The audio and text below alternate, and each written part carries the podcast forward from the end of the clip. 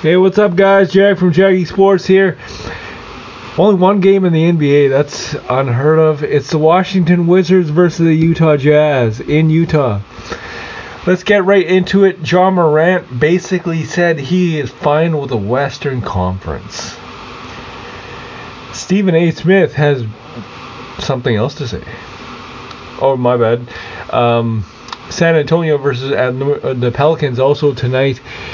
Speaking of which, the Pelicans, Pelicans, Pelicans.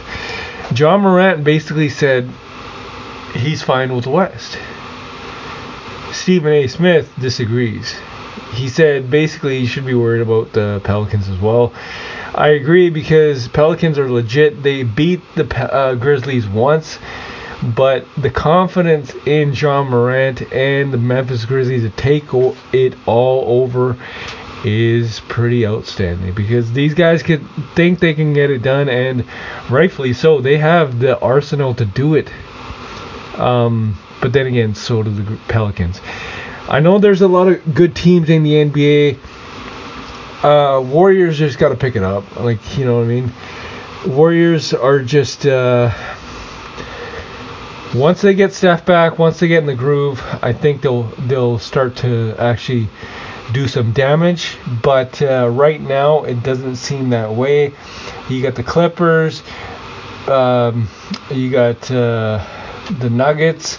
The West is wide open, but the Grizzlies they stand at number one, tied with the Nuggets, right?